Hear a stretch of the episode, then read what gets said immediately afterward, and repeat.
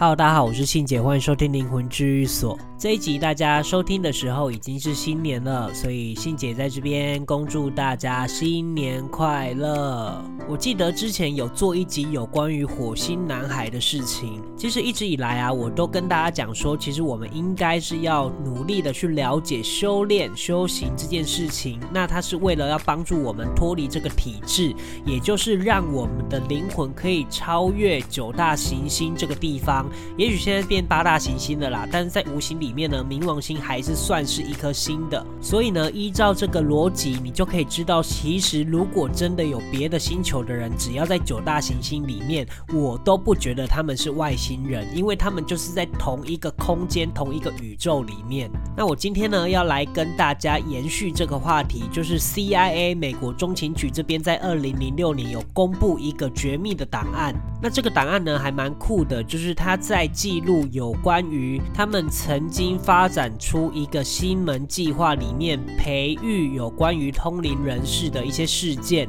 然后呢，在里面呢，他有叫一个通灵者去遥视火星，然后回溯到一百万年前的一些记录。那我先简单介绍这个人物，这个人物叫做英哥斯旺。英哥斯旺这个能力呢，其实是他从小就有的，所以依照我们所学习。的这一些规则来看的话，他的能力就属于天眼，所以呢，他体内其实是有外灵的。而他当初呢，就被选进美国的秘密计划里的一个叫做星门计划，也就是里面呢都在培育一些本来就有特殊能力，或者是超能力者或通灵者的这些人。当时呢，他们为了测试英哥斯旺是不是真的有这个能力，他们就叫他遥视木星。而当时呢，美国才发射一个探测器到木星，所以呢，他们在测试英哥斯旺的时候呢，这个木星的探测器还没有到达木星。而被测试的英哥斯旺呢，就是闭上了眼睛，等待三分钟之后，他就开始说出一些有关于太空中的一些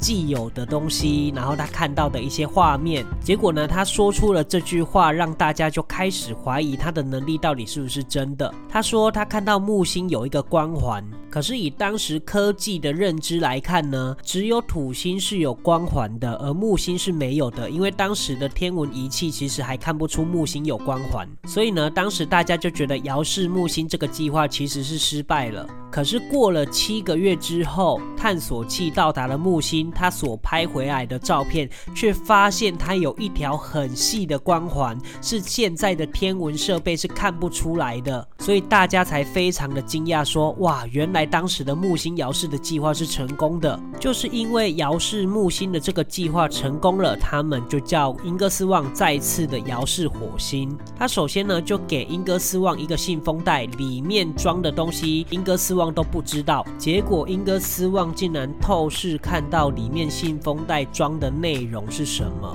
信封的内容里面就写着姚氏一百万年前的火星，然后连经纬度都已经注明上了。接着呢。英哥斯旺就闭着眼睛，然后星体投射已经来到了一百多万年前的火星。虽然他眼睛是闭起来的，可是他嘴巴真的是不经意的张了很大，原因是因为他好像看到了什么。接着 CIA 的人就问他说：“你看到了什么？”英格斯旺说：“我看到了昏暗的天空，空气很浑浊，而且他看到远处感觉有一个很像金字塔的建筑。”接着呢，CIA 叫他移动时间轴，去看看这个地方到底发生了什么事情。英格斯旺说：“这里的地质好像发生了很严重的变化，而且有非常严重的沙尘暴。”CIA 人员呢就叫他回到发生地质问题之前的那个时间轴。那这个时候呢，英格斯旺就说他看。到了之前的沙尘暴的问题已经没有了，而且金字塔的建筑变得非常的光滑明亮。这时候 CIA 的人员叫他去观察这周围有什么样异常的活动，结果英哥斯旺就看到有影子在移动。那在这个地方我插个话，其实英哥斯旺看到的这个影子其实是他们的灵，因为火星人如果曾经有在这个地方生活过的话，他们的灵魂都会在这个星球里面，也就像是。我们死掉的人就困在我们地球里面一样的意思。接着呢，英哥斯旺就跟 CIA 的人员说，他看到那些影子的人长得非常高，但是很薄，就是很瘦。然后他们穿着很像丝绸的衣服，但是这些衣服又是很合身的。但他看到的画面其实是这些影子断断续续，也就是灵魂的那个画面，很像空气，很像透明物，有时候出现，然后有时候又不见。接着 CIA 叫他移动时间轴，移动到这些影子其实还活着，或者是他们还在活动的时间。接着他的眼睛视线来到了金字塔里面。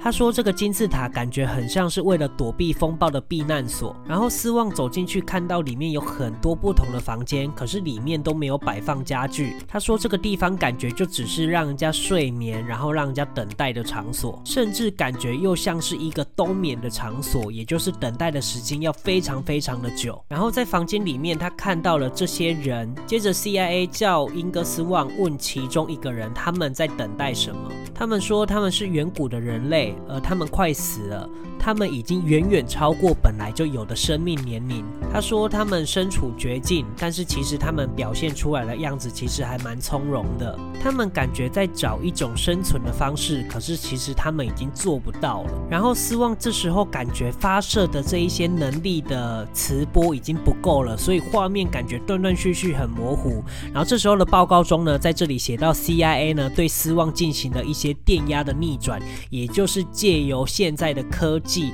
来去加强它的磁波。讲到这一段的时候，其实我觉得还蛮厉害的，就是美国当时的科技已经可以用外部的装置来进行一些稳定的调整。然后等稳定之后呢，斯旺又看到了，他说呢，他们感觉找不到解决的办法，然后他们找不到出路，他们在等待他们的同类。去寻找新的居住地，然后回来告诉他们如何该怎么做。斯旺说他收到了很多各种关于他们环境破坏的讯息。他说他看到一个球体穿越了这个星球，然后导致整个大气层的破坏。那我在这边跟大家补充一下，当时二零零初年的时候呢，火星男孩当时五岁，他就说出了有关于当时他身为火星人的时候发生了核战争的这个事实。而这份档案是二零零六年才公布的，所以火星男孩其实在五岁的时候，他也没有看过这个秘密的档案，所以我认为这个可信度很高。而且二零一三年呢，美国 NASA 发射的火星探测器传回来的资讯里面，发现火星的地表层里面有核子的同位素，而且是非常大量的，所以他们认定有可能火星在一百多万年前有可能有发生过核战争。好的，那以上呢就是有关于美国 CIA 对于英格斯旺通灵者的这个绝密的记录。那为什么我要突然说这个事件呢？其实我只是要告诉大家，在这个通灵者里面，他使用了某一些能力，而他有一些规范，其实他自己也不晓得。所以我在这边呢，我想要解释一下这个通灵者他使用的能力是怎么样的。那他在遥视火星的时候，他第一件事先做到了回溯，也就是回溯记。那这个能力呢，也就是我们灵魂所拥有的一个能力，叫做宿命通。当然，这个宿命通也有关于能力的高低。这个能力的高低是影响到你能看到多远以前的事件。而英哥斯旺呢，他既然能回溯到一百万年前，也就是一万个辈子。如果人都是一百年的话，那就是一万个辈子，就代表他体内的那个天眼已经活了一万个辈子了。如果这个灵他没有活到一百万年的话，他是没办法追溯到这么久远的事情。接着，英哥斯旺使用了第二个能力，也就是移动位置。而这个移动位置，就是如果有修炼过的灵魂，他比较不会受时间跟空间的限制，所以基本上他想移动到哪里就到哪里。那第三个呢，他有在火星里面跟这些火星的灵沟通。那这个能力呢，其实有一个限制，就是你其实不能说出太多有关于他们的事件。原因是因为这个天眼的灵跟英哥斯旺他们其实不太晓得天规是怎么去运作的。有一些事情，如果你挖的太多的话，你必须要担到这些东西。所以其实呢，我在看。看这些绝密档案的记录的时候，我就想的一件事就是，修行人他还是必须要有一定的知识含量，他才会有判断的能力。所以我才要跟大家讲说，其实你看得到并不是很厉害，而是你能去抉择你要说的话，还有你看到的东西要怎么样去呈现，让自己不要担到太多。当然，如果站在官方的角度来看的话，他们会觉得你透露的越多，对我们国家越好啊，但这个部分呢，就是属于国家的利益了，而他不会去在意你这个人会担到什么样的状况。所以，其实如果英哥斯旺可以了解这些事情，也去学习这些事情，也许他就不会说出太多于有关于火星里面的一些细节了。这件事其实很像是挖一个人的一些因因果果出来，然后谁杀了谁啊，然后现在的仇人在你的旁边啊，等等之类的，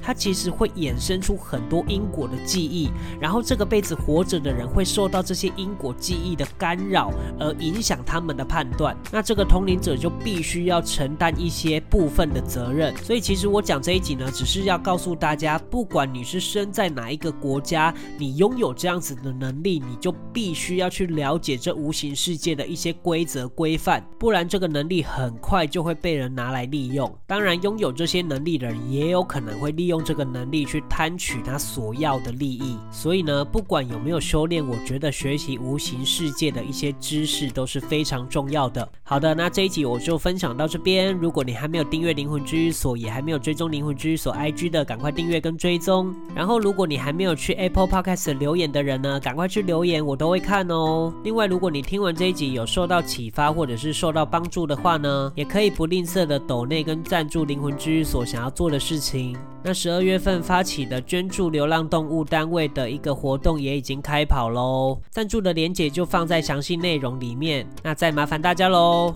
再次谢谢大家收听灵魂治愈所，我是信姐，我们下周见，拜拜。